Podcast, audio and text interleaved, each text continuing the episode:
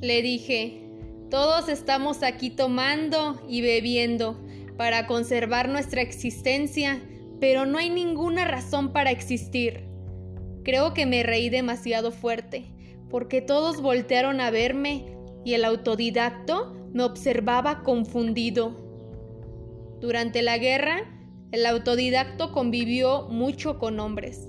Por ello, ama a las personas que existen, aunque no los conozca. Le dije, ¿por qué amar lo que no existe? Pero cada uno piensa totalmente distinto. Comencé a sentir que algo invadía mi cuerpo.